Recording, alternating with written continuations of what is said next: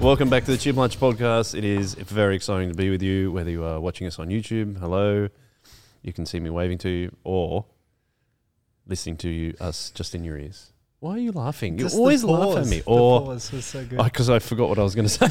No, it's because you, uh, that was you, pause for you dramatic. bear a lot of effect. gravity in Yeah. yes. your countenance. I love that description of me. I love it too, Joel. Like you're doing Christopher Walken impression or something. Uh, what I need is Did more someone- cover. right. Well, here we are. Here we are. At least I'm not eating on the podcast like I did last week. What did you eat? Uh, same thing I ate just before. no, Those little Ah, those Pod things. protein balls. Yeah, Coffee you thought they were pods. coffee pots. Imagine someone just munching on a coffee Yeah, pod. it'd be awesome. Oh, it's a bit dry and bitter, but you know, it'll it'll work. I needed an upper.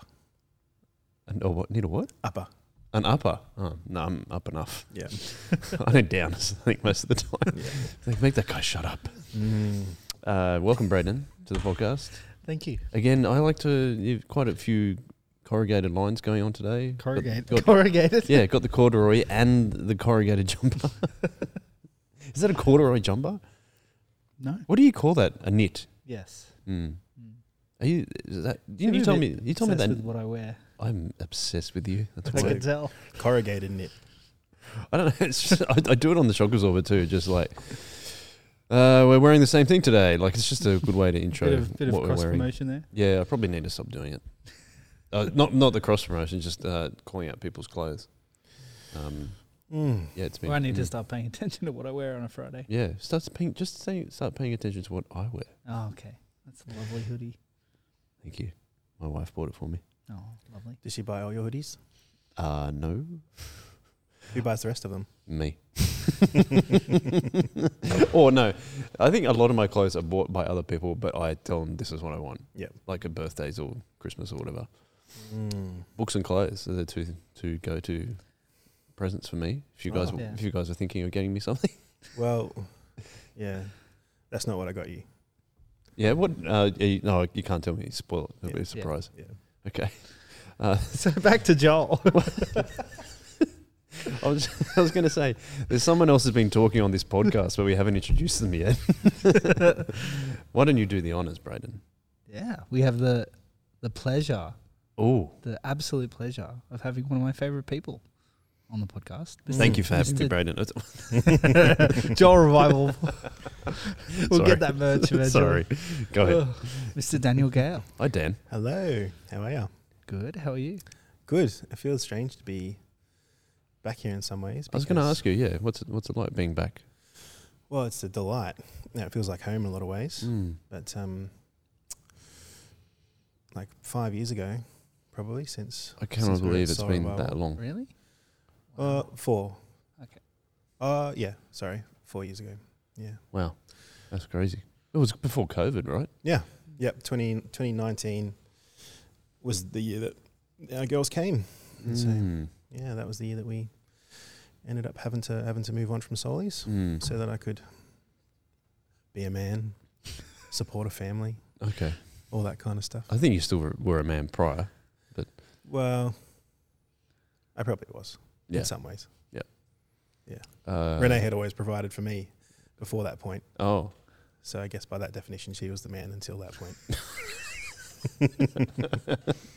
okay. By We'll your get- definition. I mean, speaking of which, we should get Renee on the podcast later. That would be a, Yeah. that would be a cool I'm sure chat. she'd enjoy that. Um, she'd be a great guest. Uh, yeah. So what we are talking about is that you did used to, you were part of like quite an integral part of Soul Revival when we church when we first started. Mm, I don't know about how like very integral, integral, but I was, I was, we were, we were there for a long time. Yeah. Here for a long time. Yeah, and you're also on staff. Yeah. And I suppose we'll get into that as we as we go. Mm, But I would like to ask you the opening question, Dan. yeah. How do you like to eat your hot chips? Um, I, for me, it's simple chicken salt Mm. but- on the cr- very much on the crispy end of this of the of the equation. Crispy chicken. Crispy chicken. Crispy, Yep. crispy chicken chips. Can I please get some crispy chicken hot Yeah. chips? and they're like, what does this guy want? yeah. No, like yeah, we figured out. We had a friend who we were once with who was ordering hot chips, and he said, "Can I get hot chips and make them extra crispy?" I didn't know that was something you could say, but the person at the chip shop was like, "Yeah," gave him a nod, like you're one of the people who knows how it's done. Oh, really? Like I'd like my chips well done. Yeah, Yeah. Mm. and yeah, every chip was my perfect chip that Mm. time, Wow. just because they they all got some nice crunch. I just don't like a soggy chip. Yeah. No, no, the soggy chips no good. We've uh, and you haven't listened to any other episodes, right? I Oh, you dabbled. listened to Lewis Part Two on the way, That's a good one. That was a good one to, Yeah. to, to listen to. and I um I heard you say that you only talk about beefs if it's someone's second time on, and but when when Lewis said I don't have any current beefs, I was like, man, this guy is a different guy to the guy I knew five years ago. Uh, Testimony, a Lewis- testament to the power of Christ. Yes, Lewis five years ago was a walking beef factory. Oh, well, we know who your beef and part two with. you would, yeah. We're gonna have you and Lewis on the pod together That's as, right. as the the beef the beef factory. That's what we'll call the episode. I saw Lewis at Moore College last week, and Oh, did you? it was so encouraging just to see him. Yeah. Just Don't you see him on the way? You're going on Fridays. Sometimes you're going back to the station, and he's going to college. Yeah, the, the the joys of having an 8 a.m. class and Yeah. being late to chapel. I called him out. oh, he's, he'll get there. There's a ongoing battle on the podcast Mm. about between chicken salt and plain salt, okay. and Braden and Ethan are very much on plain salt. And very Oh, much cle- no chicken, salt. and Chicken very salt. much sorry. winning. Very much winning. Yeah. because uh, Sandy Bailey did a tally of who had who Yeah. had said chicken salt, who'd said From the podcast. plain Yeah. salt. Yeah, she's, which means she's listened to every episode, of course. That's Um, and yes, unfortunately, sometimes you have to be in the minority, but you could still be right. yeah. I mean, I just don't understand. Um, it only makes things more delicious to add the chicken factor. Yeah, Are you a plain, um, a plain like crisps kind of guy as well? I reckon I probably yeah I probably edge towards that side. Yeah, you just like saltiness. Yeah, I'm a salty guy. Yeah, I know. I don't Plain- know. plain yes, guy I should say this is salty and plain. Thank you. I'm not the one wearing gutters on, their clothes. um, there was what was I going to? uh, choose a different pattern, man.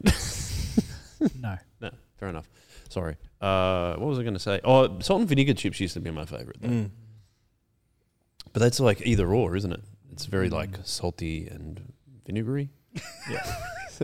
it's like sweet and you know, it's like sweet and sour, but it's not really sweet and sour, is it? For me, chips, the more flavor, the better. Mm. Yeah. You didn't go vinegar since your mum is from England. We've noticed a lot of Yeah. English heritage. As a kid, there. as a kid, that We'll was go her go-to for like. Um, uh, I'd have swimming lessons, and we get hot chips after the swimming lessons. Oh, in nice. Pool, Oh, After Yeah. after swimming, Yeah. that is a good call. and but she would get chips with vinegar. ah, But It didn't take me long to be like, "Mum, there's just like soggy chips in a pool of vinegar." it does. I reckon it would make it soggy, right? It does. It's like if you put too much. I don't want to put sauce on it, all the chips. I want to dip Yeah. the chip in the sauce. Yeah, I think that would be a better option. Yep. Yeah, especially if you've asked them for, for extra crispy. Then I think What if you do extra crispy? How long does it take for a pool of vinegar to make it extra soggy? I don't know. I feel like Too that long. if the extra crispy's been done right, then you can't uncrisp it. ah, extra crispy f- forever. wow. it will forever be crispy. It's almost like having salt and vinegar chips. Yeah. If you do that. yeah. yeah, right. Well, so oh, uh, do you have any sauce on chips? Uh, if if they haven't got chicken salt, just plain salt chips, then I probably would add sauce, which is probably barbecue. Oh, Yes. barbecue. We haven't had as many barbecuers. I'm all about barbecue. Are you? Tomato sauce, no, Oh no, I'm tomato sauce. too much as well. sugar in it. weirdly sweet. If you get the right tomato sauce, bro. Oh, now you're Tomato. getting specific.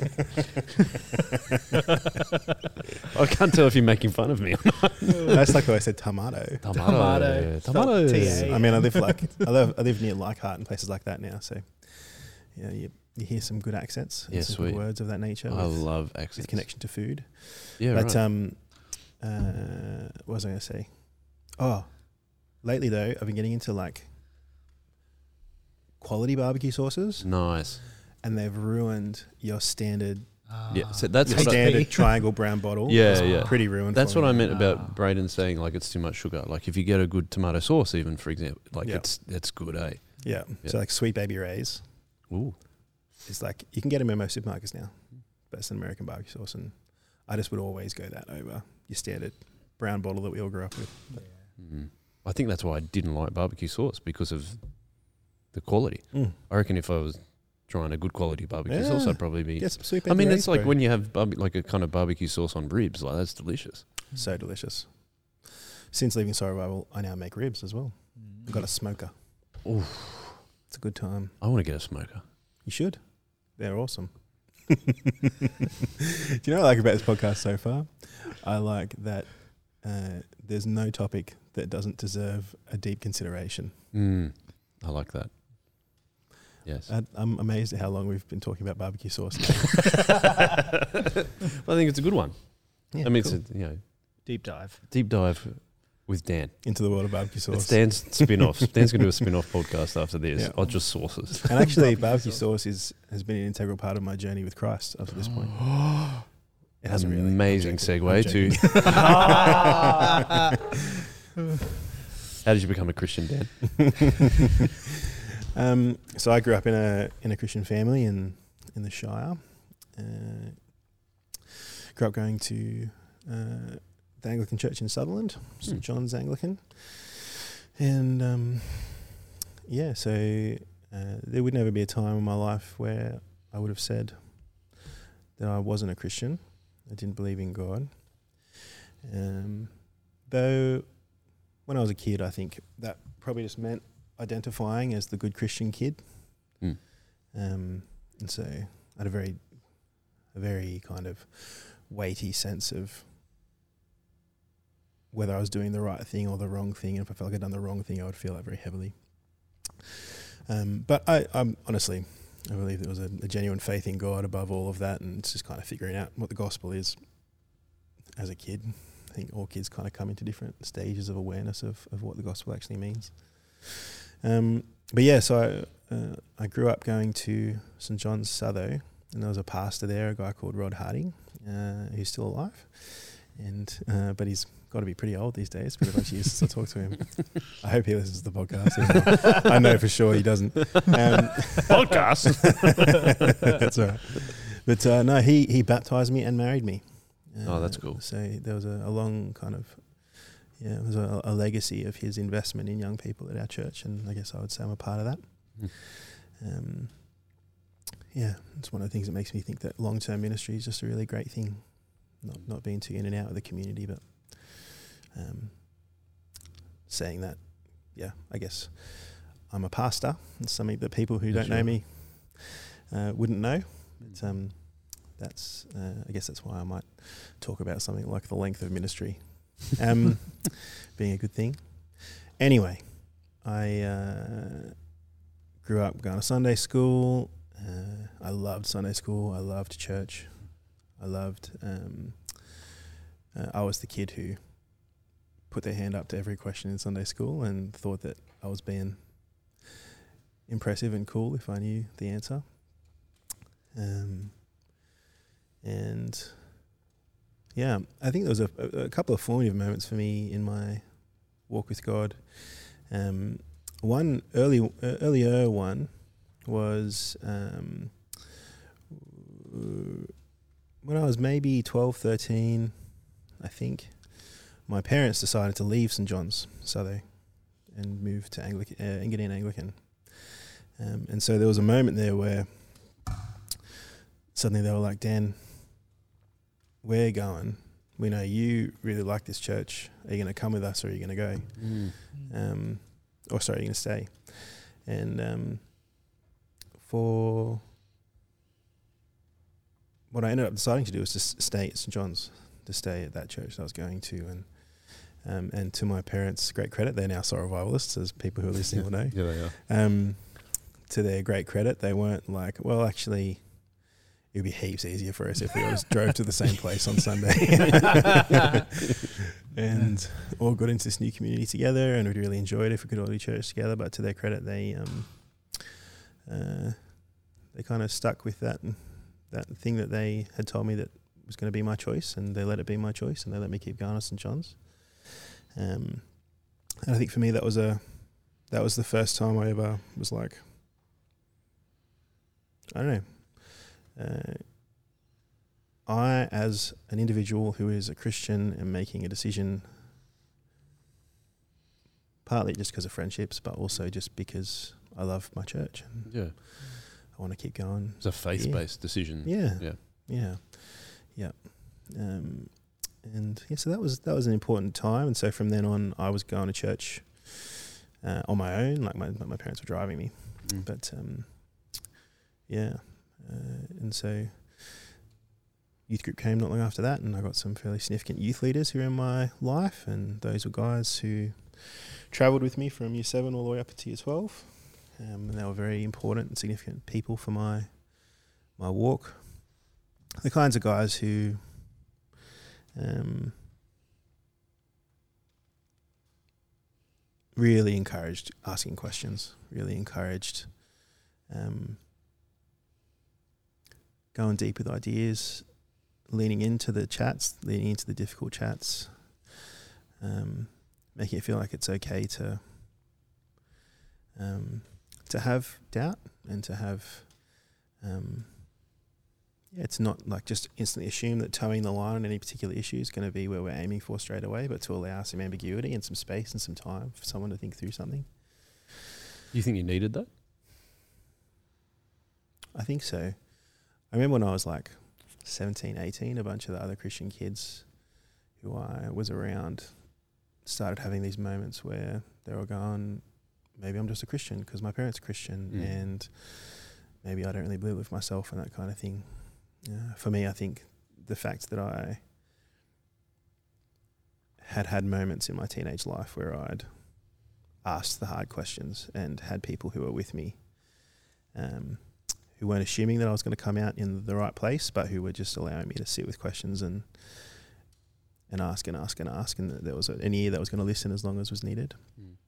Um, I think I just had a sense as a 17, 18 year old that um, that it wasn't just because of my parents' thing. Mm. Um, Do you remember what?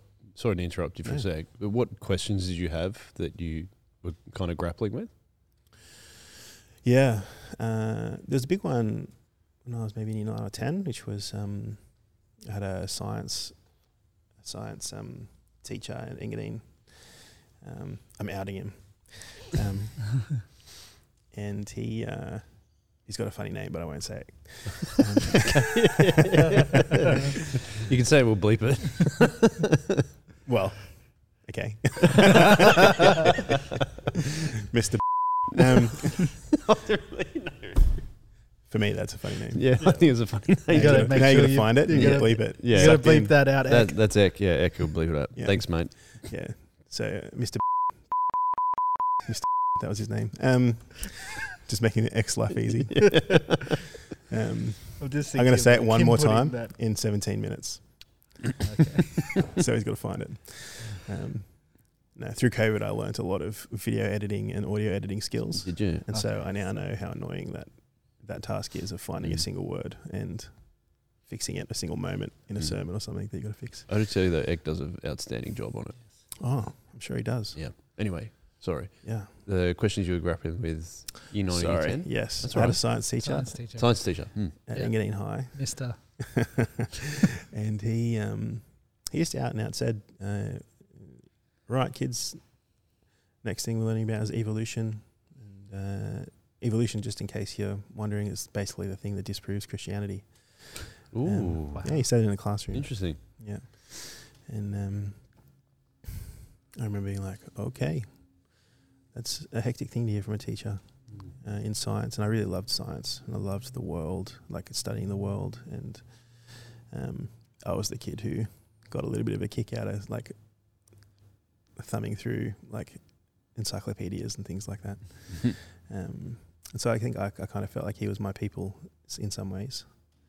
Um, but I haven't, had never heard it as explicitly as that, Mm. uh, and publicly in front of a bunch of kids. And yeah, so for me that was, um, uh, yeah, all that meant. I don't actually even remember the ins and outs of it really, other than to say that those youth leaders of mine would have got probably 15 questions Peppered. about science and the Bible Yep. and uh, whether they cohere or not um, over the over the months following that Mm. time. Mm. Um, Also, would have been tough. He's kind of like when the teacher says that, he's kind of also almost saying in front of everyone, "Hey, Dan, yeah, you're wrong." yeah, that's right. And I don't think he knew this, but I was one of three Christians in my year. Okay. Um, there very few Christians at Engadine High when I was there. Mm. Um, yeah, m- maybe 10 in the whole school that I was aware of at least. Um, and yeah, so uh, it did have a bit of a, that thing going for it. I didn't, no one like ostracized me or anything Mm. after it, but um, yeah, things like that. But um, uh, How did you find being a Christian at high school? You said you loved church on the weekend, but how was it during the week? yeah, um, or just not something you really dealt with that much? Or no, I certainly did because Yeah. I was one of the only Christians, and I was Mm. I really loved church, and Yeah. I felt really convicted that um, if I could get some of those mates of mine to youth group, that would be a really awesome thing for them Mm. um, and for me. Uh, and uh, so um, I, yeah, for me, school, uh, I had things like, oh, Dan, just like swear. Go on, do it, do it. And I'd be like, no. They'd be like, why can't you swear? Um, because I love Jesus. um, no, I don't want to. Whatever. Oh, you're such a loser. Just swear. Just say a swear word. Um, but like honestly, like when I say before that I was like one of those kids who like has a really kind of over overemphasis on the good and the bad. Like I was also like I remember reading through English books and there'd be a swear word and I wouldn't want to say the swear word that I was reading to the class, the English book, or um, which is like understandable in some ways, but also you just like yeah, I was very concerned to doing the the right thing, the godly thing, which is in some ways good and in some ways probably just meant that I was A bit legalistic kind of yeah, thing. just living it out a bit of uh, maybe not fear, but maybe kind of this is what a Christian does. This is Yeah. my, my duty, kind of thing. Yeah, okay. Um, so things like that, things like not drinking at parties and that kind of thing. Mm. Um, I didn't get a lot of flack for being a Christian for the most part. Sometimes, like it came up when Renee and I started dating because she went to a Christian school and I went to a public school, Mm. and um, she. Uh, it was funny in like the our first few weeks of like dating.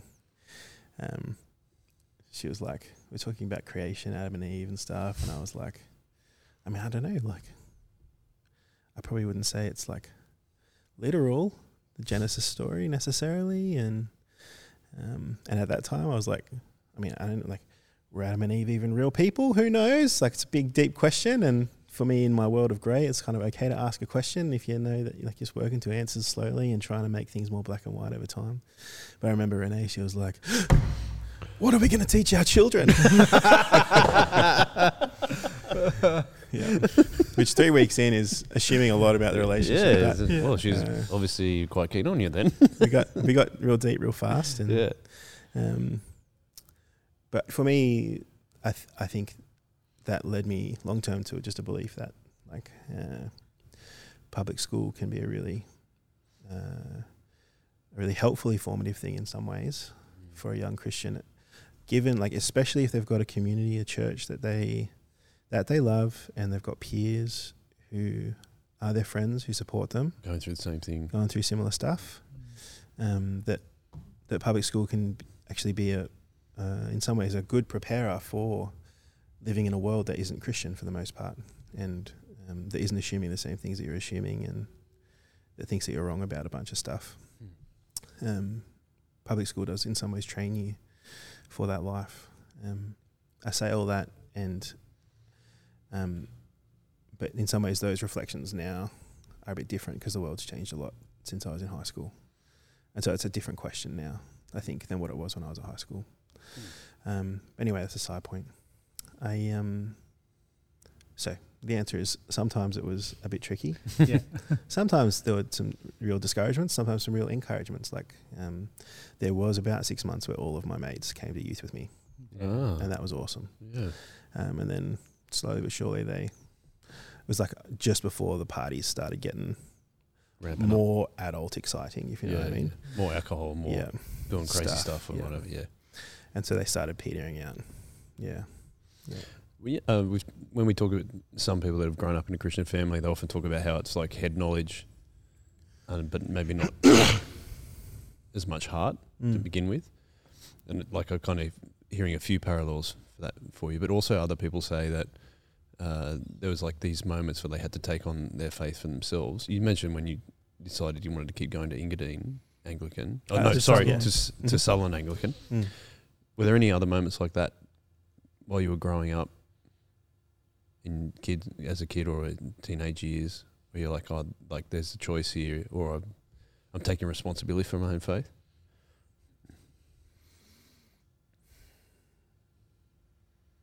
I'm trying to think. I think there were the most of my friends got an invite to Sunday school at some point. and there was no one standing over my shoulder making me do that. Mm. And so I think there was probably something in me going. That friend of mine really needs to To know, to know the gospel, to, to, hear the gospel. to be here and to understand, and it'd be really good for them to, yeah, to be a part of this thing that I love, which is church and relationship with God. Mm. And I, I would pray genuine prayers. And I, I certainly wasn't like reading my Bible every day as a kid on my own or anything like that. But um, uh, yeah, I think things like that are a bit. Yeah, when a, when a, when a young person invites someone to something or, or just shares the gospel with someone, um, in some ways I think it's the ultimate, the ultimate faith move. Like, because you don't have to Don't have to. yeah, no one's there over you. It's just you and your mate or whatever, and there's no pastor, there's no church, there's none of the stuff that may, might make you want to hide something or pretend that you're something that you're not. It's just, hey, you're my friend. Let me talk to you about something. Mm. Um, and yeah, I did have one other thought, but I can't remember what it was about your question. Faith. Just making Oh, yeah, the, the yeah. choices where you're like, I, yeah, I'm a Christian and I know the gospel. yeah. Yeah, It's okay if you forget it. it's fine. I think I do. Forget it. Okay. What about um, coming out of high school? Mm. What was it like just finishing year 12 and did you have a plan or an idea of what you want to do? Because, you know, everyone likes to pretend that they do, but they, I don't think many Yeah, people. mean like with regards of faith? Oh, even just like what were you thinking about a job or whether you're going to uni or what, what were you thinking? then? Yeah. So I, I got into a music degree, Mm. um, and I was very lucky, you might say, or blessed uh, to get that because my year 11 and 12, all I did was play guitar and hang out with my friends. that's all I wanted to do. So perfect for music. Music college, is that what's called? Uh, and that's university. Excuse Music- me, Joel. The yeah. Sydney Conservatorium of Music is an arm of Sydney University. And um, Not a leg. Yeah, Joel. the uh, I'm joking. Uh, what um, what con students used to do because it's like I'm going to sound like a wanker for saying this, but um, it's it is it is it is Sydney's most prestigious classical music institution. Right. Um, and to like people who graduated from that uni who would do gigs together following the the, the prank to pull on someone is to say and let me just introduce Cameron uh, he's a, a recent graduate of the Sydney Conservatorium of Music because he sounds so like makes that person sound like the biggest Ooh. tool in the whole. World. I know you meant that's Cameron. That's your mate, right? Yeah. Yeah. So how many times did you pull that prank? he and I, especially, and my mate, my mate Cam and I used to have him quite a lot. Yeah, he um, he go and just everyone round applause for Dan. He's playing with me. He's a, he's a cons- conservatorium student. Yeah. like with that, Yeah. you know, like the eye roll. yeah, you know, you know those guys, right? Yeah, that's right. Um, but uh, yeah, so I got into got into that music degree, and I sucked hard at uni myself. I was the worst. I got in off an audition. I got a terrible ATAR, um, UAI when I was a kid, Mhm. um, and I just wanted to play guitar and hang out with my friends. so I did that Yeah. until I started failing stuff, and then um, I kept doing it until I failed enough stuff that I got a warning that I might get kicked out of the uni because I'd failed so much stuff. Really? Wow. Yeah, and um, Why do you think you like that? The first time failing, a few failings, you're like, that doesn't matter. Like, what did you not? Is there any reason you didn't change what you were doing? mm,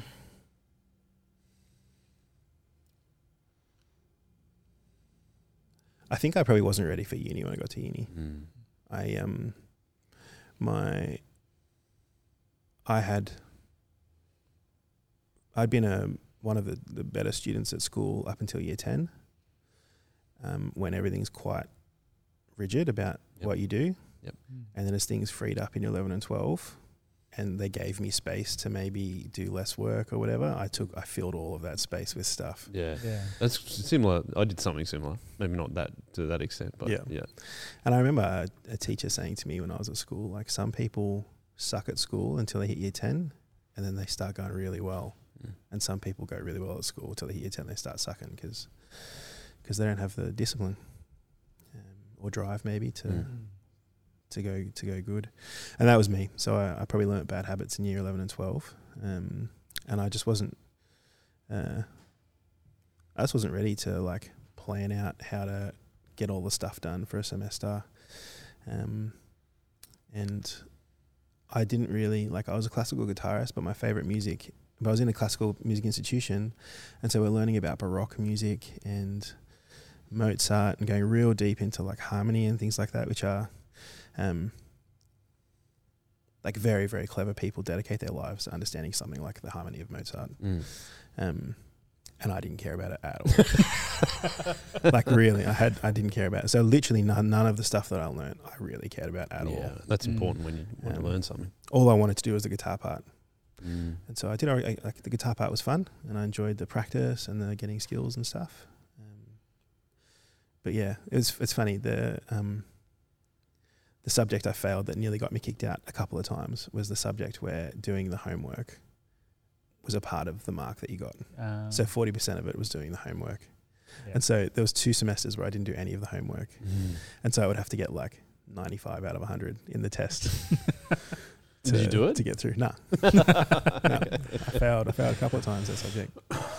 Anyway, um, uh, and do you want to know what got me going good again? Yeah.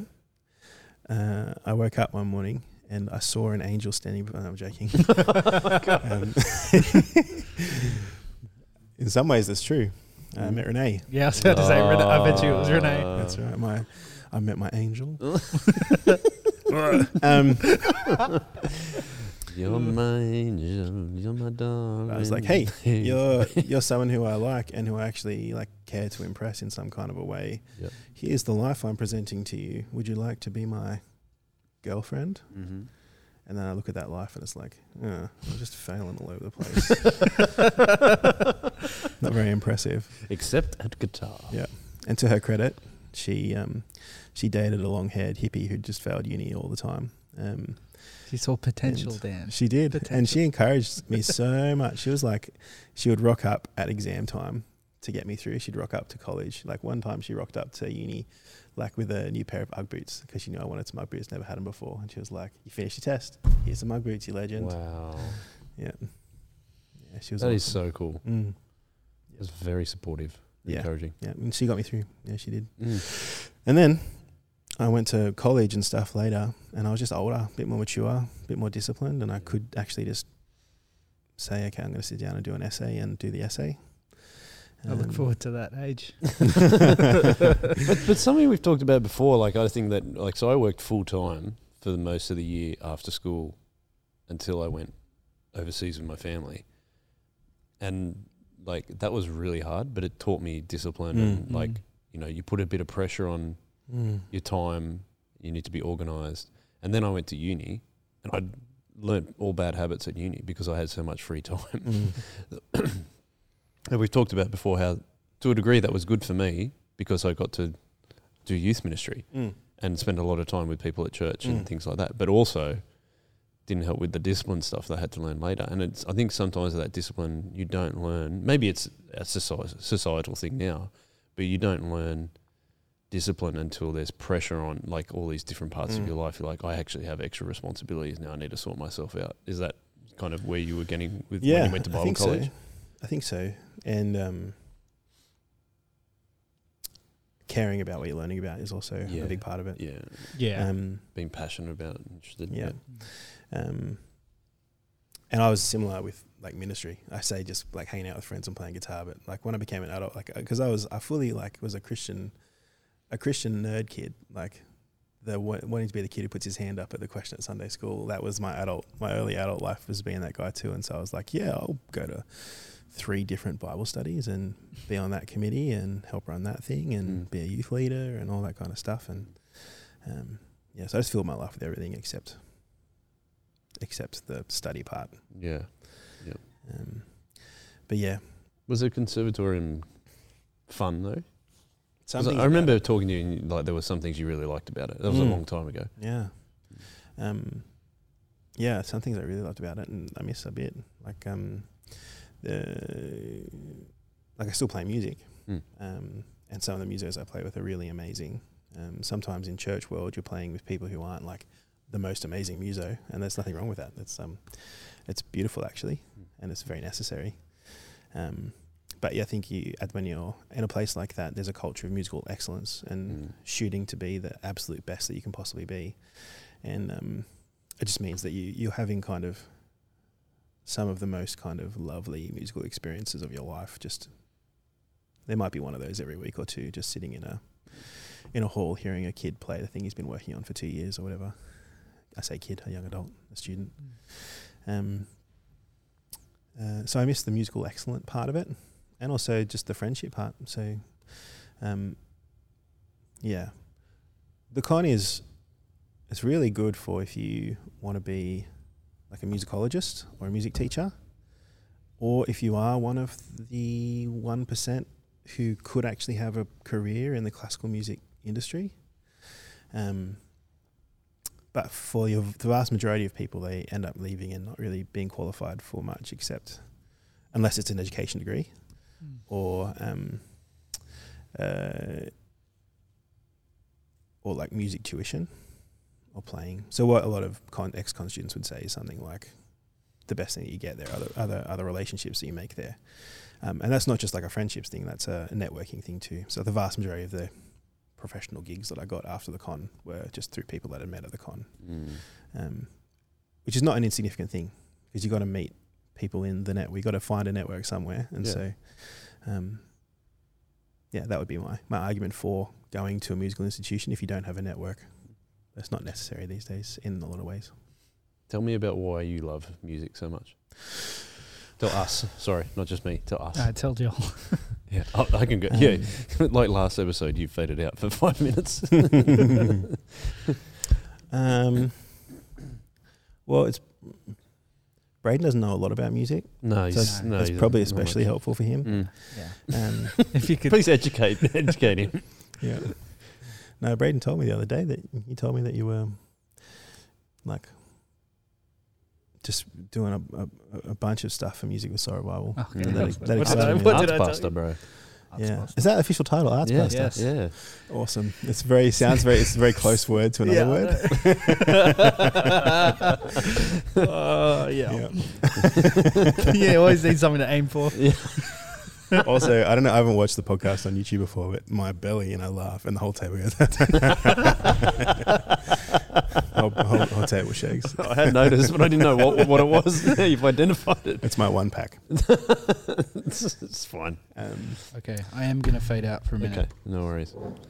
do we keep talking? Well, tell fades me about why you love music so much. I love music. Um,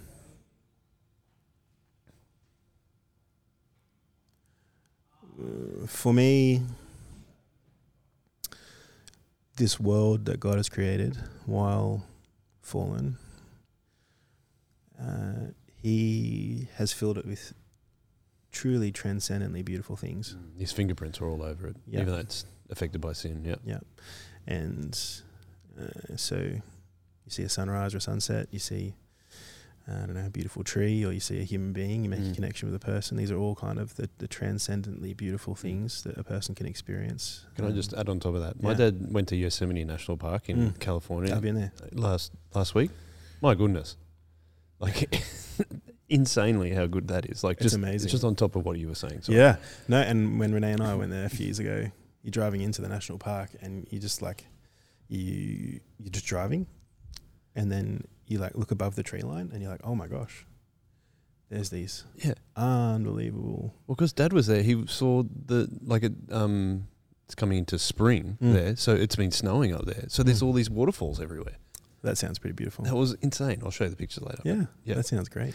But yeah, that's just another example of what you're saying. That Mm. just God, yeah, Yeah. And um uh for me I guess music is just one of the it's it's it's probably I would say the most significant transcendently beautiful experience of the world that God has made that, that I experience in my in my day to day life or that I have experienced.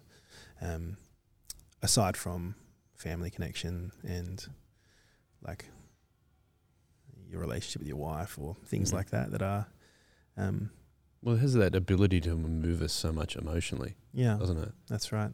And uh, yeah it connects people and it um,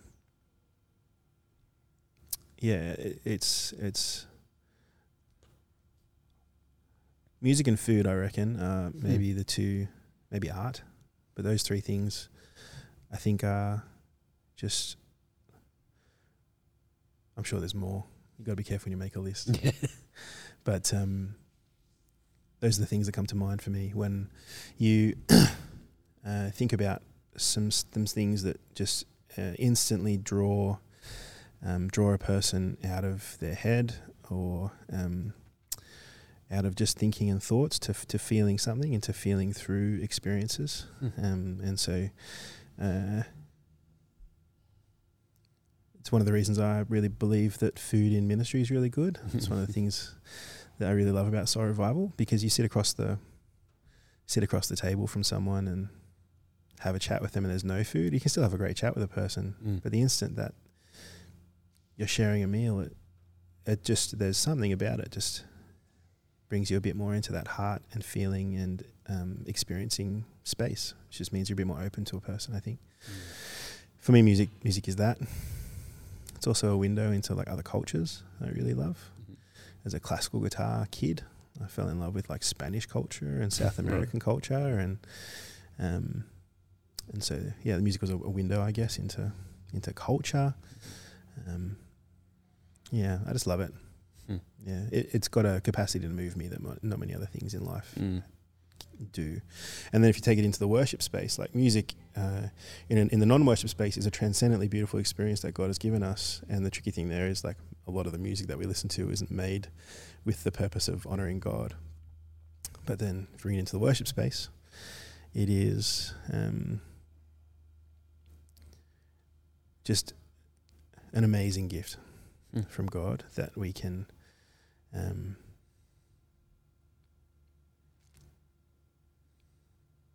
not only know about him but experience him through doing some of the things that he's given us and music's one of the one of the really beautiful ways that he's given us to kind of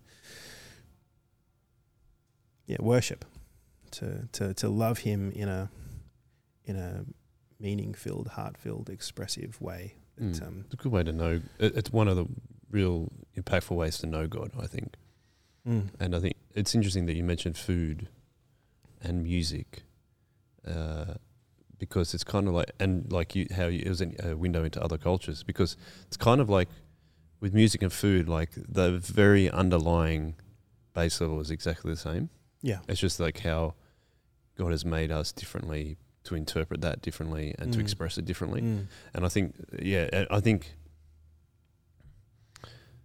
yeah, this is getting really deep, but it's kind of like um, it's a, and you talk about the fingerprints of God leaving on the earth, but it's also just like an, uh, yeah, a window into knowing God's, just a, like a tiny piece of what like God's omnipotence and and power is. I Mm. think because that's what he's he's created the world to be, and he, like he, because he's a cre- like a created God. And this is at a discussion I had with someone uh, a long time ago, a week away. Was like originally I used to think like someone being creative was just like if you could do music or you could paint or you could do art, but it's not because if we're made in the image of God, then we can be creative in- uh, in lots of different Mm. ways. Like Mm. I used to love when I was coaching football, trying to be creative with tactics. Mm. But that was I wasn't painting, but I was doing something Yeah. else that God's Yep. created us to be in that sense. So, yeah, I think I feel like that's where music speaks to you a lot in that Mm. sense, because I and I like really respect and value your ability to play music too, because I think it was a really great gift at here at Soul Revival as well. Does you do you um? How much time do you spend on music now? Because you're you're busy. you're Way you're less, a way less pastor. than I used to. You're a pastor and a, and a husband and a dad of three. Like, Yeah. do you still get time to have that creative outlet? To like, is it helpful for you to have a break by doing that? Yeah, yep, it is helpful, and I don't get to do it like that much. So I've got my band that I play in, Mhm. um, and uh, What's the What's the band? the band is called Aslandia, and um, I love my band, like the members, and I love the music that we play. And um, there's there's nine of us, and we live all over Sydney, and a bunch of us are in full time ministry, and so that means that um, all of us are time poor. Yeah. And so getting together, playing gigs, that stuff can be hard. But when we do to get together, it's a true joy. And Mm.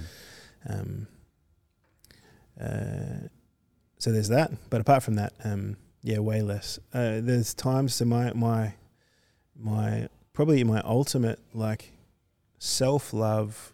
Um, let's just kind of Take a break from everything. take a breath and reorient um, is to like light a fire in a backyard or something and uh, sit down maybe with a glass of wine and just play guitar or sing or just um, and or write music Mm. um, and so I probably I probably get an experience like every three to six months at the moment Mm. um, it was a bigger part of my life before kids Yep. Speaking of like putting more responsibilities on us Mm.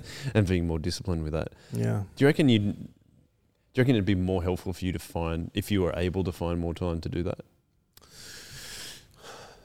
yeah yeah I'd love that Mm. I um, I'm, I really love having real little kids. Got three toddlers. Yeah.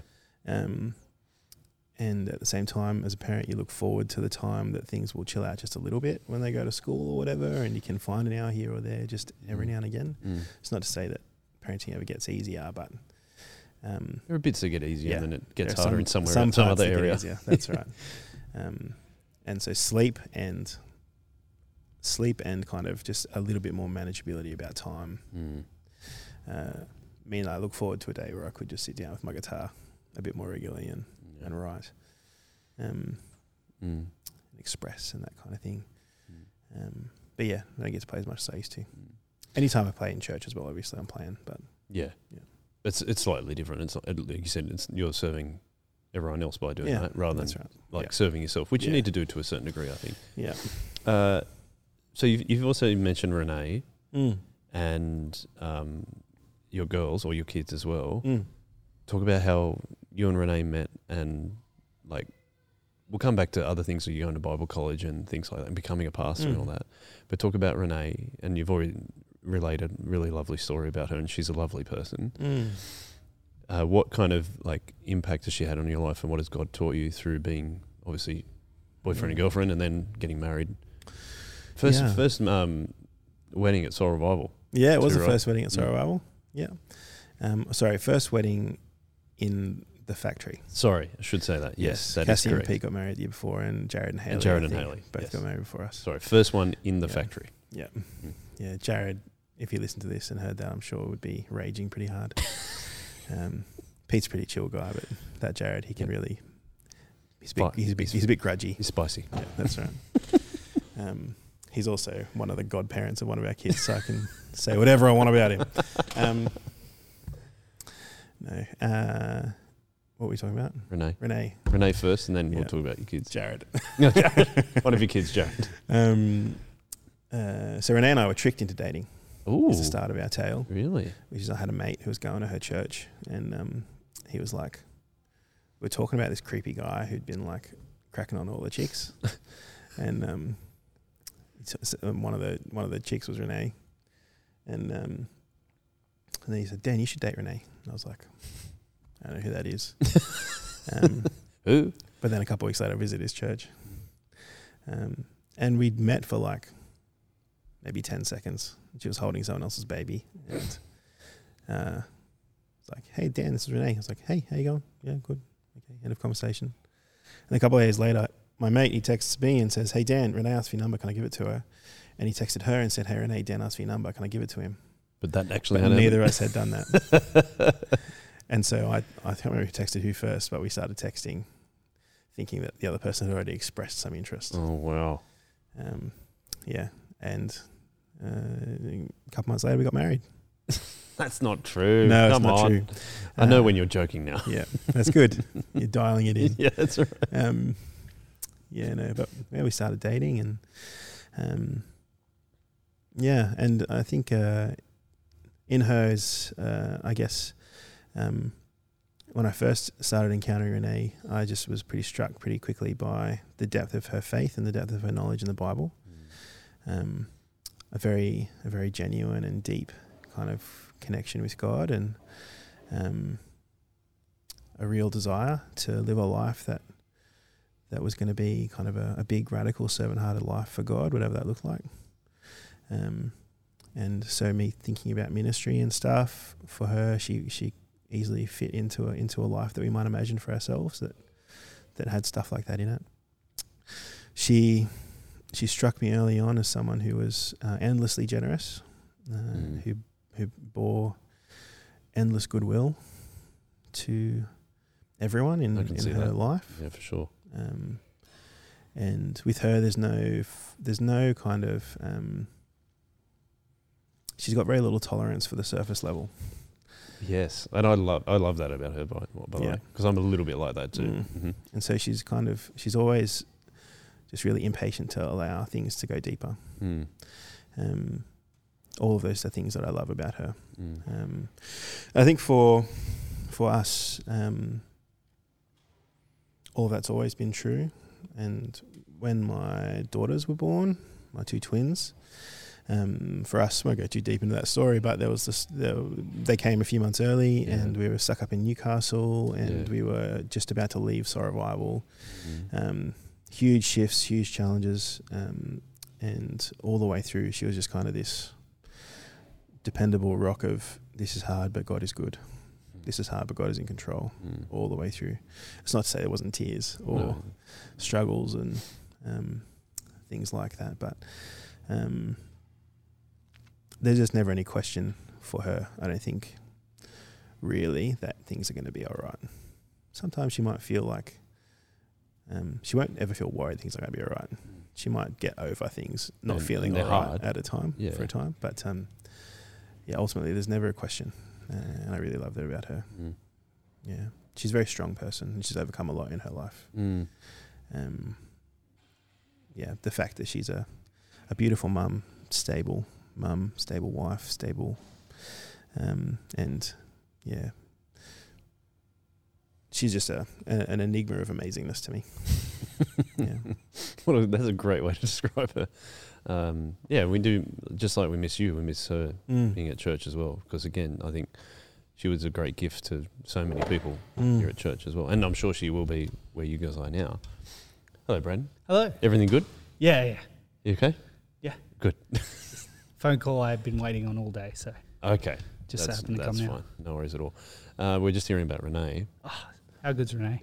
Yeah, that's what we were just hearing about.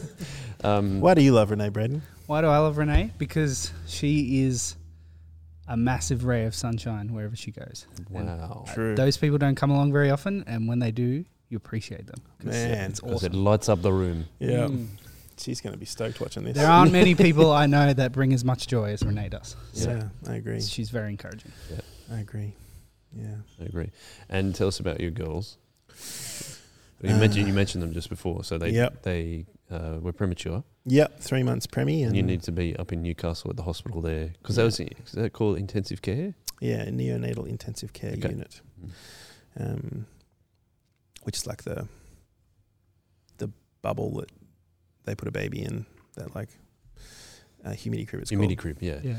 yeah. Um, and yeah, so it's a it's a, a challenging and difficult and unique way to have kids. Mm. Um 'cause because it's before you feel ready. Not that you feel ready when you take a baby to full term, but but you're not ready for that.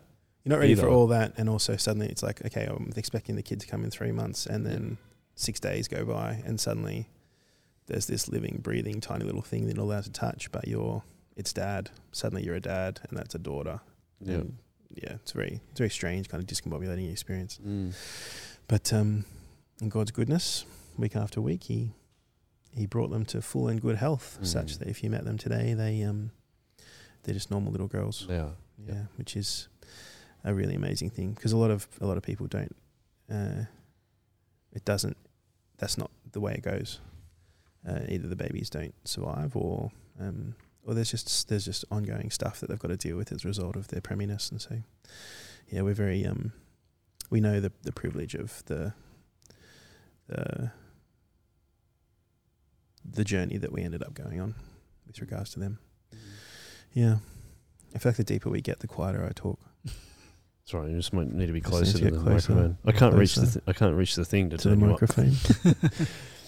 Um, and what were their what were their names? Sorry. Layla is first, and then two minutes later Yeah. is Eleanor. Yep.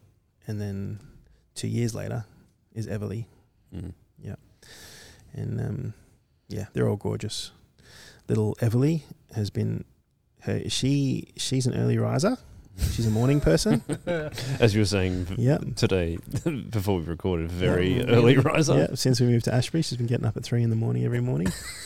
Um, yeah, Ugh. thankfully, the last like maybe seven to ten days, that started to get a bit better. Well, so that's good. um, we're very thankful for that. But yeah, no, they're they're all gorgeous little girls who I love to bits, and um, yeah, because we had them all so close together. I think we've got three kids in our family, but they're all going to be at school in like three years. Wow. So um, this part of life is going to go quick Yeah. for a lot of people. That's like a ten year part of life, having pre preschool, before school kids. Yep. For us, it'll be uh, just five years. Yeah, Mm. they'll be up, up and done. What do you reckon uh, God has taught you so far about being a dad?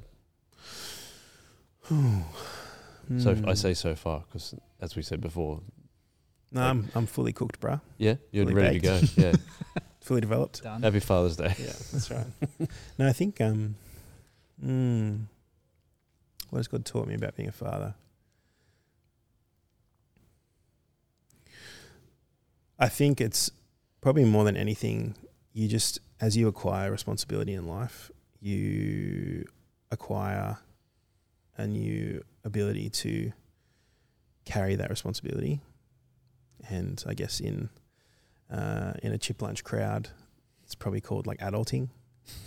like as you acquire acquire extra levels of adultness, Yeah. you kind of Mm. learn new capacities that you have in you to be an adult in things. And so, um, yeah, I think there's just like when I was 18, you just jig an exam or don't do an essay. It's like whatever, just hurts me. But these days, if you're doing an essay and if you don't do an essay, suddenly your kids are like two grand of a subject of a tertiary degree poorer.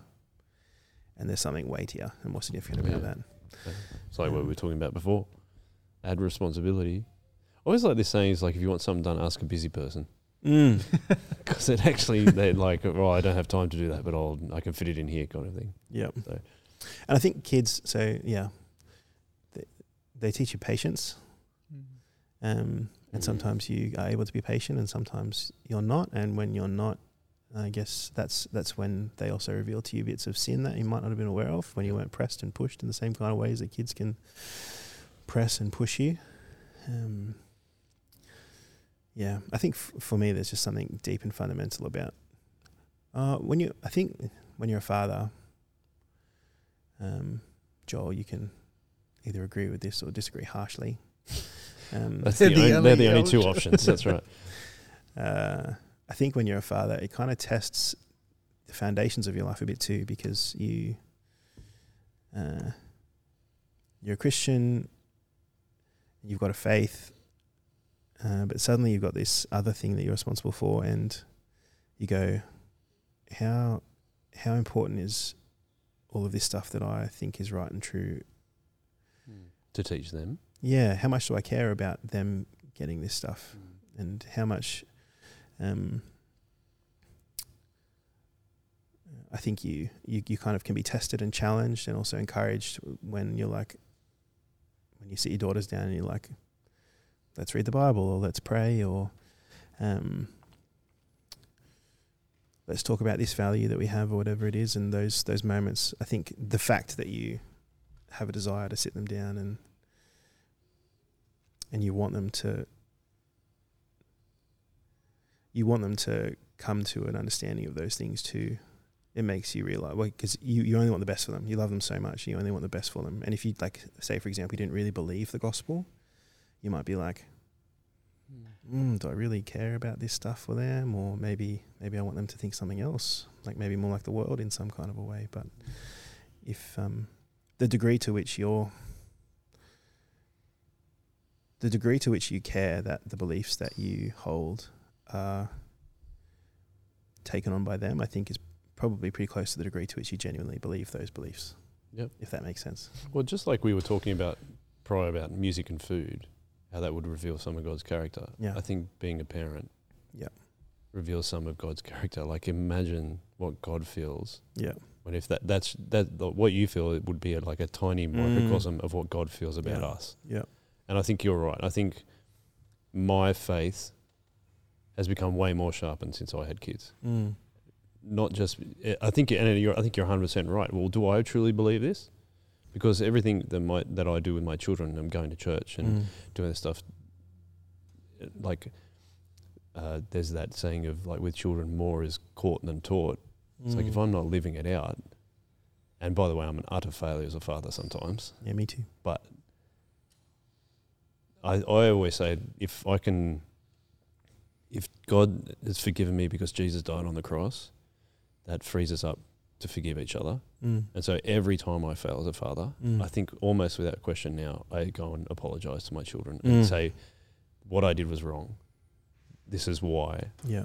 I'm sorry that I did this. Yeah. Like, and I think, I think that is uh, possibly my favorite thing about being a Christian father is that I can Mm. actually, I feel free enough to do that. Where I'm Mm. not sure if non-Christian parents might feel free enough to do that. Yeah. Well, and I mean, I don't know if you feel this, but sometimes saying sorry is really hard. Um. I actually, I'm an over sorrier Okay. rather than an under because I'm like, I want that person to like me. I don't well, want that I mean, person- with I your, don't- I with wanna your that kids, person but down. like, Yeah. um, if your kid exasperates you and you say something in a way that's not as helpful as it could have been, um, and and you hurt them in in a moment of kind of frustration or whatever, Mm. not like hurt them physically, Yeah. but um, the part of you is like, no, you made me do that. Like, Mm. you made me react that way, and so like, I'm not sorry. Like, you should be the one who's sorry because you're the one who, what, acted like a three year old is meant to act Yep. in every normal way. Um, so I think it, yeah, it does show, that's what I mean when I say it shows you your sin as well, because you're Mm. like, what is it about me in that moment that makes me not want to say sorry to the kid? Yeah. And then you start thinking about like, well, yeah, there's a lot of psychological stuff in there. There's Yeah. like well, how I grew up, Yeah. and things like that, and how I react to my children.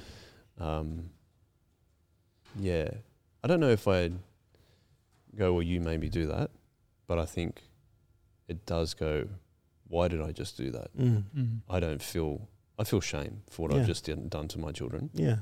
Yeah, I think that's right. Yeah, and then it's like, well, okay, I need to take responsibility for this. Mm. That's Yeah. how I feel about it. Yeah. Anyway, uh, we've got a lot to get through, Mm. you still need to leave. Yeah. I don't want you to leave, but you still need. You, no, and and honestly, not having had the podcast, are they usually this deep? Like we're getting pretty. I don't deep. know. I think you. I think you open up the floodgates, bro. Um, I'm, I'm ready to go. I'm very happy for them all to be this deep. I'm just like, No, no, we're- it's fine. We're getting, we're getting pretty Oh, all our guests are different, just like Mm. all the people in our church are different. So. Yeah. And you're not even our church. You- Yeah. like I think Universal Church. that's it. Univer- Yeah. Thank you, Universal Church. I didn't mean to say be, the- be Uh, more like- college student. Yeah, Holy Catholic Church. Oh, that's a good point, good segue though. I say that, and I am still a Moore College student, by the way. I'm doing Yeah. my masters right now. Oh, right, okay. Well, again, a good segue though because you finished at conservatory in music. Yep. And we really didn't move further down the timeline. oh no, we've done. it's going. Yeah, well, no, yeah, we've done. We've jumped around. A bit, a Okay, little bit. okay. I wanted to make sure that Renee and the But kids we were were on up the for another two hours. we went pretty podcast. deep. You missed out, bro. We went pretty deep into like the why you love music and what is Food and music, music, what's the yeah. nature of music and Exactly. church and all that kind of stuff. Yeah. You're gonna have to listen to it. Yeah, 'Cause you're not I on that don't part. listen to. But you're not on I'm that Yeah, okay. oh well, Sorry. I did walk past Jono on the way. Ah, Sing. yeah, my, my little Your bro. bro. Yeah, legend. College. Mm, You finished conservatory in music. Did you go straight to college? Bob College? Um, no, I played guitar and taught guitar Oh, talk guitar. professionally for the podcasters. There's little, for very little money, but I was paid somewhat. yes, some people decided to pay me some money Mm. to I was paid a piddling amount That's right. to teach these Um, brats. Sorry. And then Renee got me my most lucrative teaching gig, just because that, that's kind of legend she is. Yep. For the for the young musicians out there, if you can get a gig teaching in a private school where they let you teach during school hours. Oh, very good. So there was a few years where I was like driving to like five different kids after school. Uh, yeah. That's not a good way to make money. No. Okay. Because Anyway. you're burning it all in petrol money.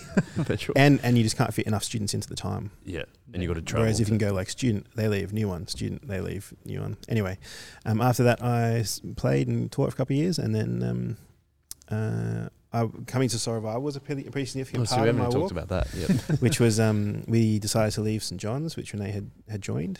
Um, we decided to leave St John's, and we knew that um, we were thinking about ministry as a possible future for us, um, and so. Uh, but also, I had some pretty big bugbears with the Anglican Church at that time, um, and so we really weren't sure where where to go, where we should end up.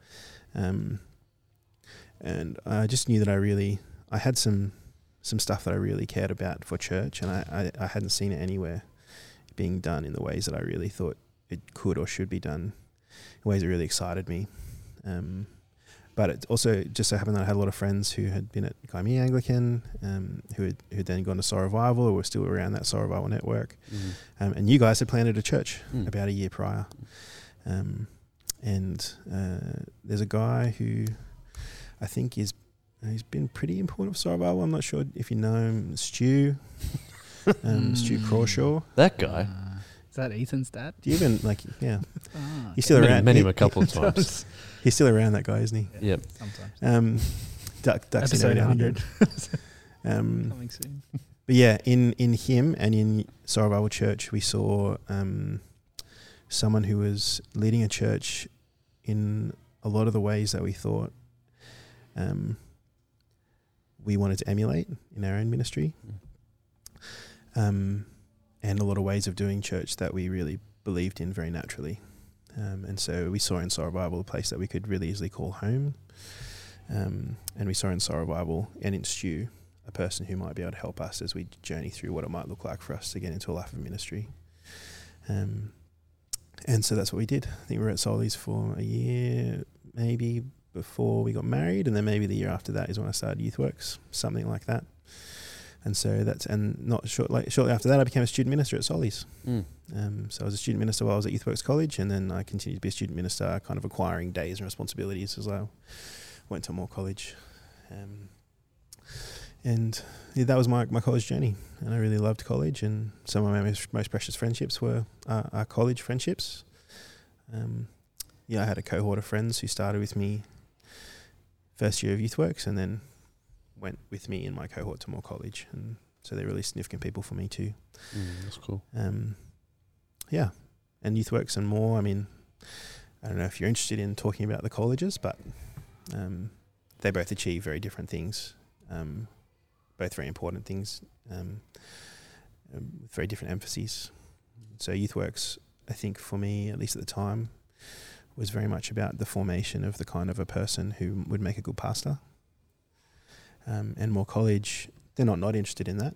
but it's um, uh, there's also a very rigorous academic Mm. piece of that puzzle that comes in, and so um, for me, th- having both experiences was really good because there was the forming of the person, and then there was the forming of the mind that might allow me to kind of maybe helpfully, um, yeah, helpfully go about pastoring from a, a, a, a firmer theological ground. Mm. Yeah, And you reckon you, you worked harder at those two colleges compared to the con? In that I passed. um, yeah, I mean, yeah, the, yeah. For the most part, it, like, uh, yeah, I, I actually look back at college life and wish sometimes these days I put more into it, um, because I think uh, just these days there's a bunch of times where I'm like, mm, I know what I'm supposed to think about that thing, but I can't remember why I'm supposed to think it. Mhm. And so I've got to go and do some reading or something just to remind myself of why I'm supposed to think that Mm. or why I do think that. Um, whereas I think if I'd gone a bit harder at college, maybe those would have become a bit more firmly ingrained in my heart and in my mind. Um, I forget the question. Oh, did I go harder? Yes, I did. Harder than at uni, at least. Yeah, and you're more interested in that, and you're like, yeah, this is what. much. And yeah. you you you clarified more that you wanted to go into ministry and yeah. all that stuff. Yeah, Yeah. so that makes sense. There was one funny subject Mm. called philosophy.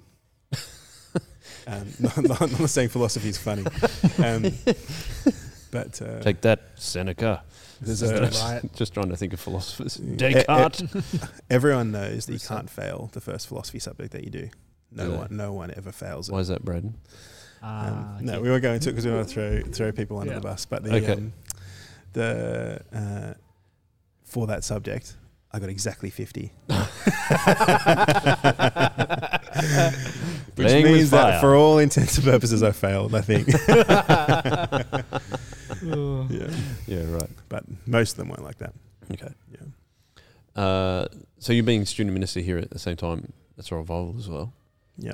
Um, I'm, I'm just conscious of time and things to get through. So I was just trying to. Yeah, sorry, I'll stop segueing.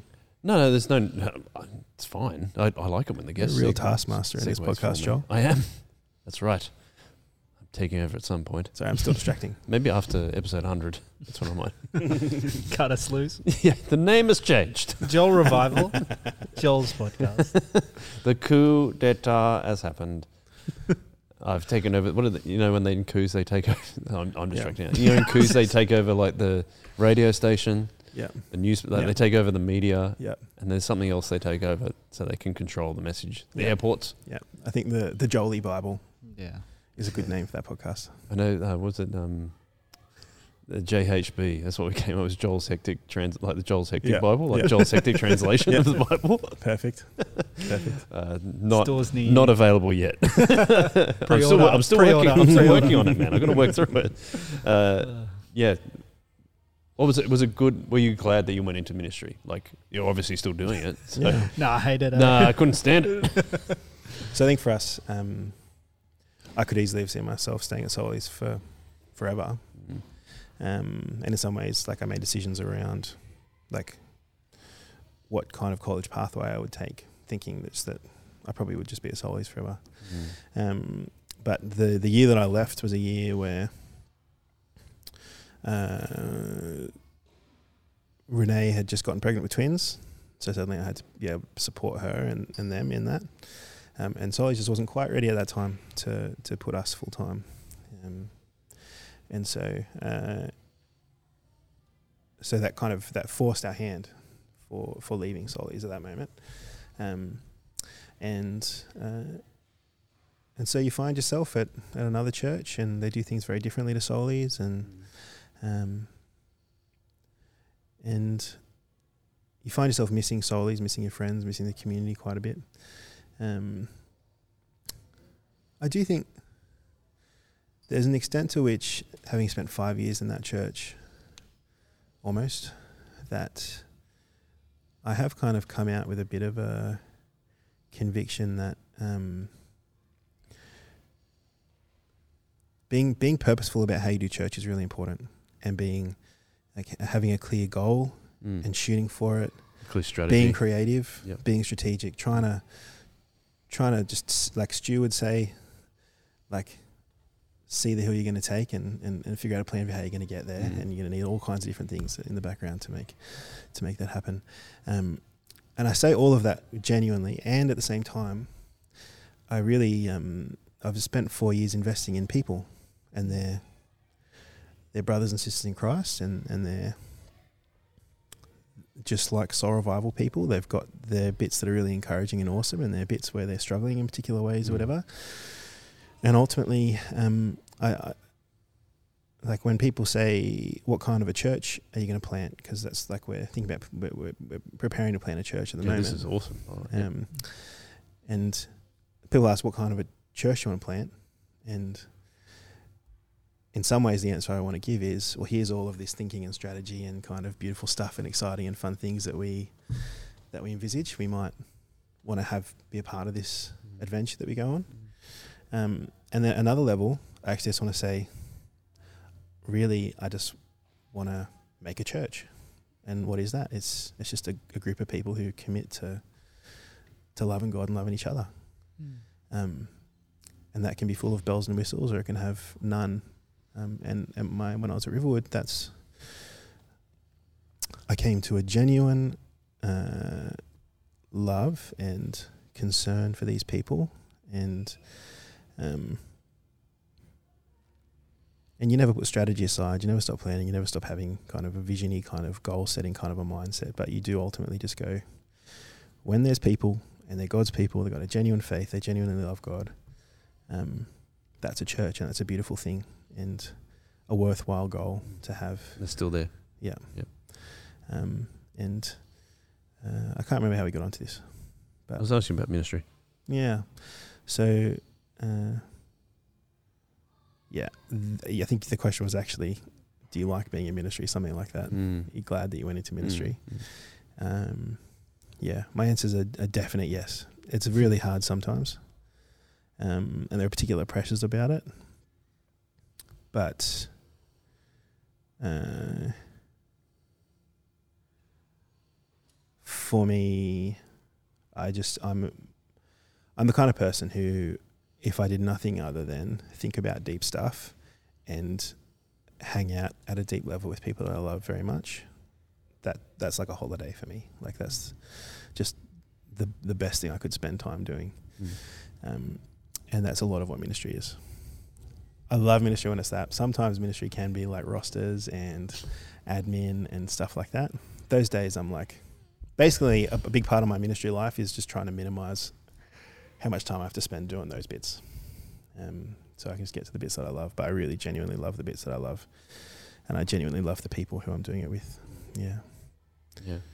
And tell us about. Uh, so you said like when you were at Riverwood, where you moved to after Soul Revival Mm. Church, there was it was you maybe wanted to go in there with a lot of Soul Revival ideas, and it was really it was quite hard to implement. Is that what you, is that what Uh, you're saying? I wouldn't say I wouldn't say that. I would say I I went in having had what I um was this our revival. Uh, the tagline is we do things a little bit differently or something like that.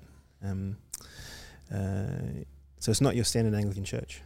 Um, and so I, I, I wouldn't have expected Riverwood to to become Mm. anything like Soul Mm. is really, um, just because Soul does do things differently.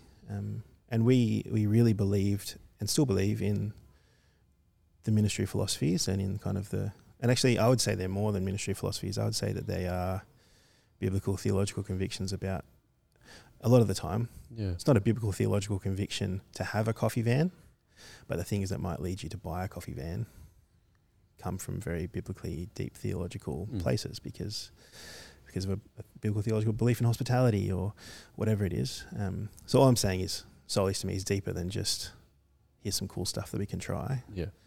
Um, for me, a lot of the reasons that Soul Revival is beautiful as it is is because I, I honestly believe that um, uh, they're just doing church in a way that's really faithful to the Bible, Hmm. and that will have good outcomes a lot of the time.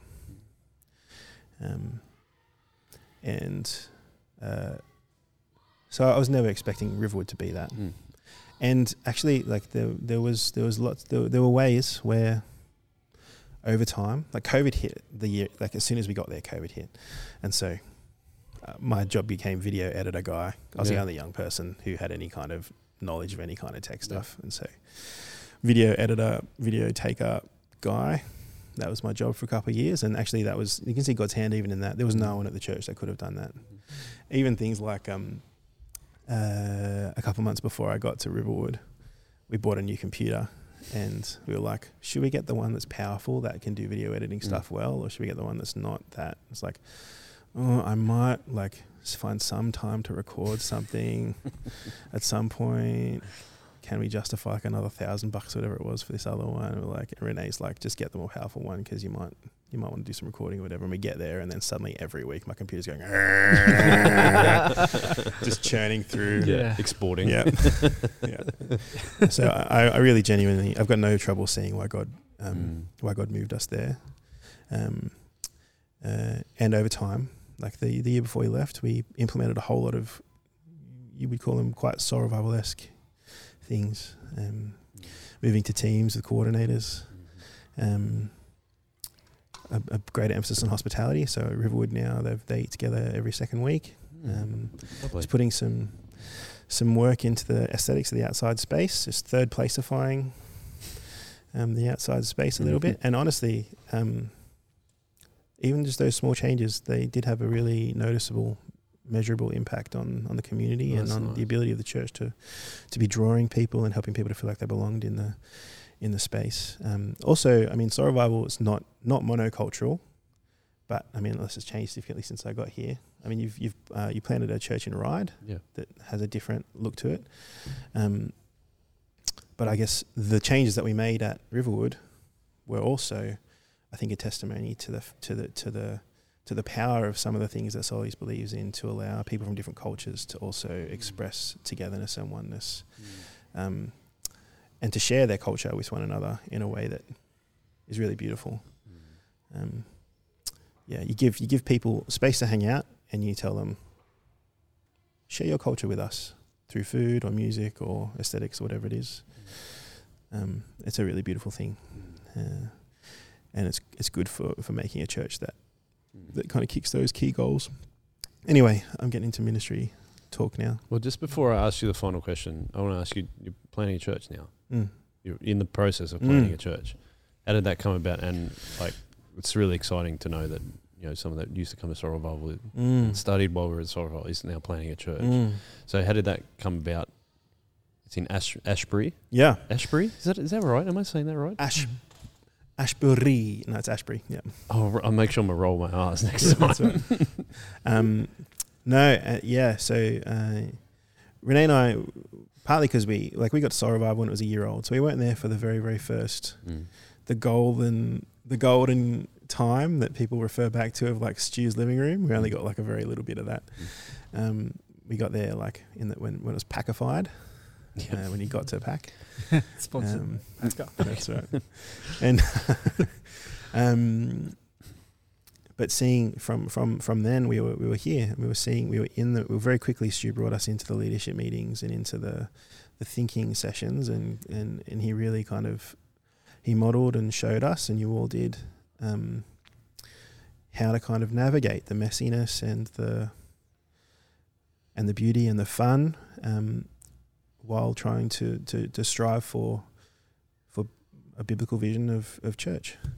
Um, and for, for writing the, the, the, the ups and the downs, the encouragements and the discouragements of a church plant and, and kind of seeing it through to being a viable thing. Um, and we we always thought that that might be something that we might want to do too because we really believe in it. We really enjoyed our time here, being a part of that journey and adventure um, and we uh, so we always thought that we would we might do something like that um, and right now I'm a couple of years away from being a se- like um, uh, a, a rector a senior minister in the Anglican Church. Um, and so what I did is I, I knew that me being a senior minister would be a couple of years away and so I started putting feelers out um, to see if people might want to partner with us in that kind of a process. Um, and uh, one of the first guys I called was a guy called Steve Gardner at St Paul's Canterbury, and that was because I'd heard um, that they'd recently amalgamated, and there was an empty building in their parish, and that no one was in there, and that they might be interested in planting. And so I called him, and I was like, "Hey, Steve, we're thinking we might want to plant in a couple of years. You got an empty building, you want to partner with us, blah blah blah." And um, he said uh, something along the lines of, "We'd love to chat about it," and I went on long service leave, and while I was away, 30 new families joined our church. Woo. And so we're bursting at the seams, basically. And so we're thinking we might need to plant before two years away, maybe as soon as six months. Um, and so very quickly had a, a started started chatting, and, and we decided that this would be a good a good thing for us to do, a good way for us to do a church plant. Um, there's lots of benefits to it too, like there's a solid standing church, and there's a there's a, a building, and there's a team, and there's money, and all that kind of stuff um, right from the get go.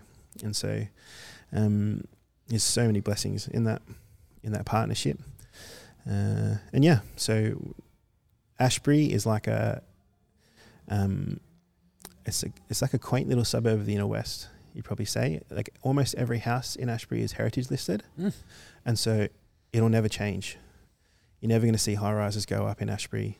It's always just going to be this quaint little suburb. That's interesting. And so um, that just has an impact on the socioeconomics of it, and it costs quite a lot to live there because there's not a lot of quaint little suburbs that are quite close to the city. Um, and yeah, even yeah, so Ashbury, it's in the inner west, uh, where we we're excited about the creative, um, the creative community of the inner west, and using some of our music stuff to try and hit that up a little bit. Um, there's a lot of young families who live in Ashbury. Um, and so there's a, a really encouraging and good playgroup ministry that, that's been running for a long time that we're going to continue. And um, also, I'm just excited. In about six months, we'll take a team, God willing, and uh, start greenhousing, start that process of like um, thinking through church together. And uh, like I've done that a couple of times to, at Solis for a couple of services and the church overall. And I love that stuff. So I'm, I'm really excited just to be like, sick. What's Let's church? What it. are we going to be? Who are we going to be? Let's go away together. Let's properly become friends with one another. All those kinds of things are things I just love. And um, and also my job right now is pretty cool. My job right now, literally, pretty much, is like make friends and write sermons. so Play music. yeah, That's, right. pretty cool. um, so this six months is a beautiful. It's a bit slower than normal ministry life because I'm currently. I mean, this might change, but currently I'm not actually responsible for any ministries. So I'm just kind of around Mm. making friends, and sometimes I've got to say some stuff on stage, but that's pretty much it.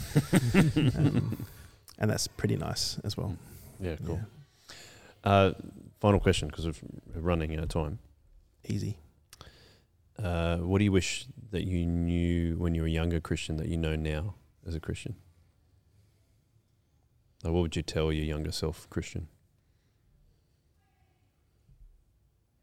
I think an older me would say to a younger me, like, um, when I was that 17, 18, 19, 20, 21, like one of the reasons I was just bumming around, I think, is a lot of the people who I looked up to a lot were musicians and um, very cool guys who I spent a lot of time wishing that I could be as cool as them and wishing that I could be one of them and um, trying to belong in groups and um, yeah, I, I guess all I wanted in the world was for some of those guys to look and say, yeah, you can be one of us and, and we'll give you a couple of gigs and um, you belong in our world and you can be cool too. Mm. Um, and I think one of the things I might do is I might go back to that guy and just say, literally, none of the stuff you care most about in the world right now is going to matter at all.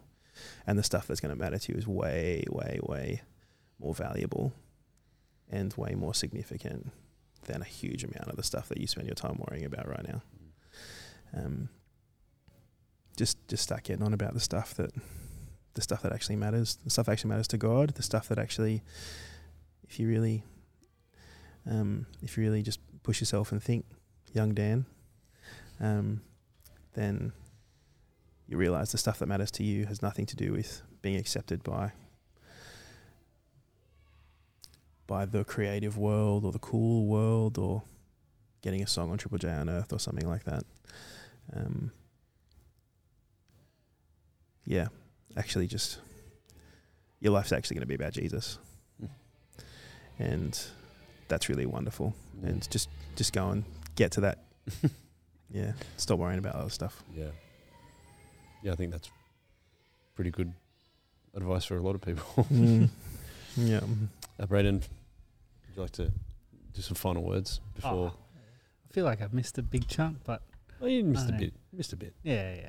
Uh, I don't know. I said Dan is one of my favorite people at the start, and Has that changed? it has not changed. I like, yeah, I just love you I had heaps, urge to tickle you just then. you wish. Um, yeah, I just appreciate you a lot, bro. Um, You too. Dan was, I think I had played a lot of church music when I started hanging out with Dan, but Dan taught me how to serve in music ministry rather than just rock up and play. Mm. I think that was that's a really big gift that you've given me over the years, and getting to hang out and play a lot with you is Mm. is a lot of fun. very fun, Yeah. and we got to do a lot of different things and and we have a band. together. Yes, we have Has a played band. one gig ever. two It's gigs. not had a band. We Two have gigs. a band Flora. called Flora. Flora. It'll come Mhm. back. It'll come back. Um, But yeah, like I think I just really appreciate, yeah, the learning from you in musically and having fun with that, but also sitting under your teaching and Fridays and being youth leader with you and a whole bunch of different things we got to do in life Mm. together. And like, it makes me sad that I don't get to see you every week, Mm. but it makes me Me very too. happy when I do get to see you. Mm. Yeah, I love you a lot, Bray. Love you. Yeah. Yeah, I think uh, just like listening to your story and hearing about Renee and the girls, I think it's a, like the the fact that you guys had to depart. We left a big hole here at church. Mm. Um, just especially like you'd invested so much in ministry, as said Renee, but I just I know how much a number of the women in our church have spoken about how much they value Mm. Renee. Um, so I think that's a like I, I really that's really come to the forefront of my mind.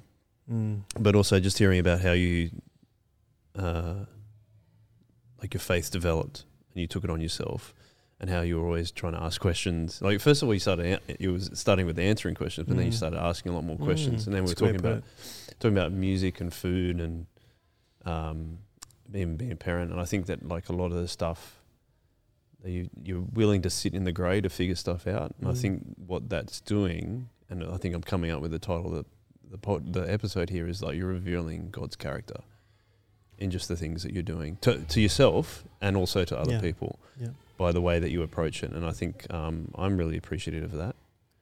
And I think I've really enjoyed this podcast. Yeah, like you, like you said, Yeah. does this really get this deep? I'm like, I love getting deep. Mm. like just as I said with like Renee's, like, oh, get rid of all the yeah. all the small talk. We Yeah. don't need any of that. Yeah, like, let's her- just is her kind of podcast. yeah, exactly. That's why we need to get her on. yeah.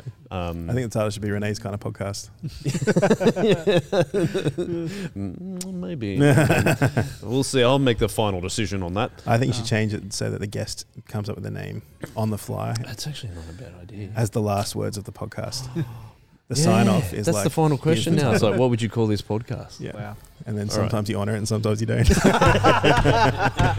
That's crap. no, not doing that. Uh, are you sure? You sure you don't have a better idea? yeah. yeah. Um, but yeah, um, you've got to head off, Yeah. um, as you said. But uh, thank you so much for coming on, and thank you for making the trek all the way out here to record. We really appreciate it. It's a long way back to the good old Shire. Feels like home, but no worries, my bro. Thanks for having me, guys. No It's worries. been- Thank you very much. Yeah, it's uh, we been always like lovely. to finish every podcast with a one way. So if you're willing to join us, One way. thanks, Dan, and one way.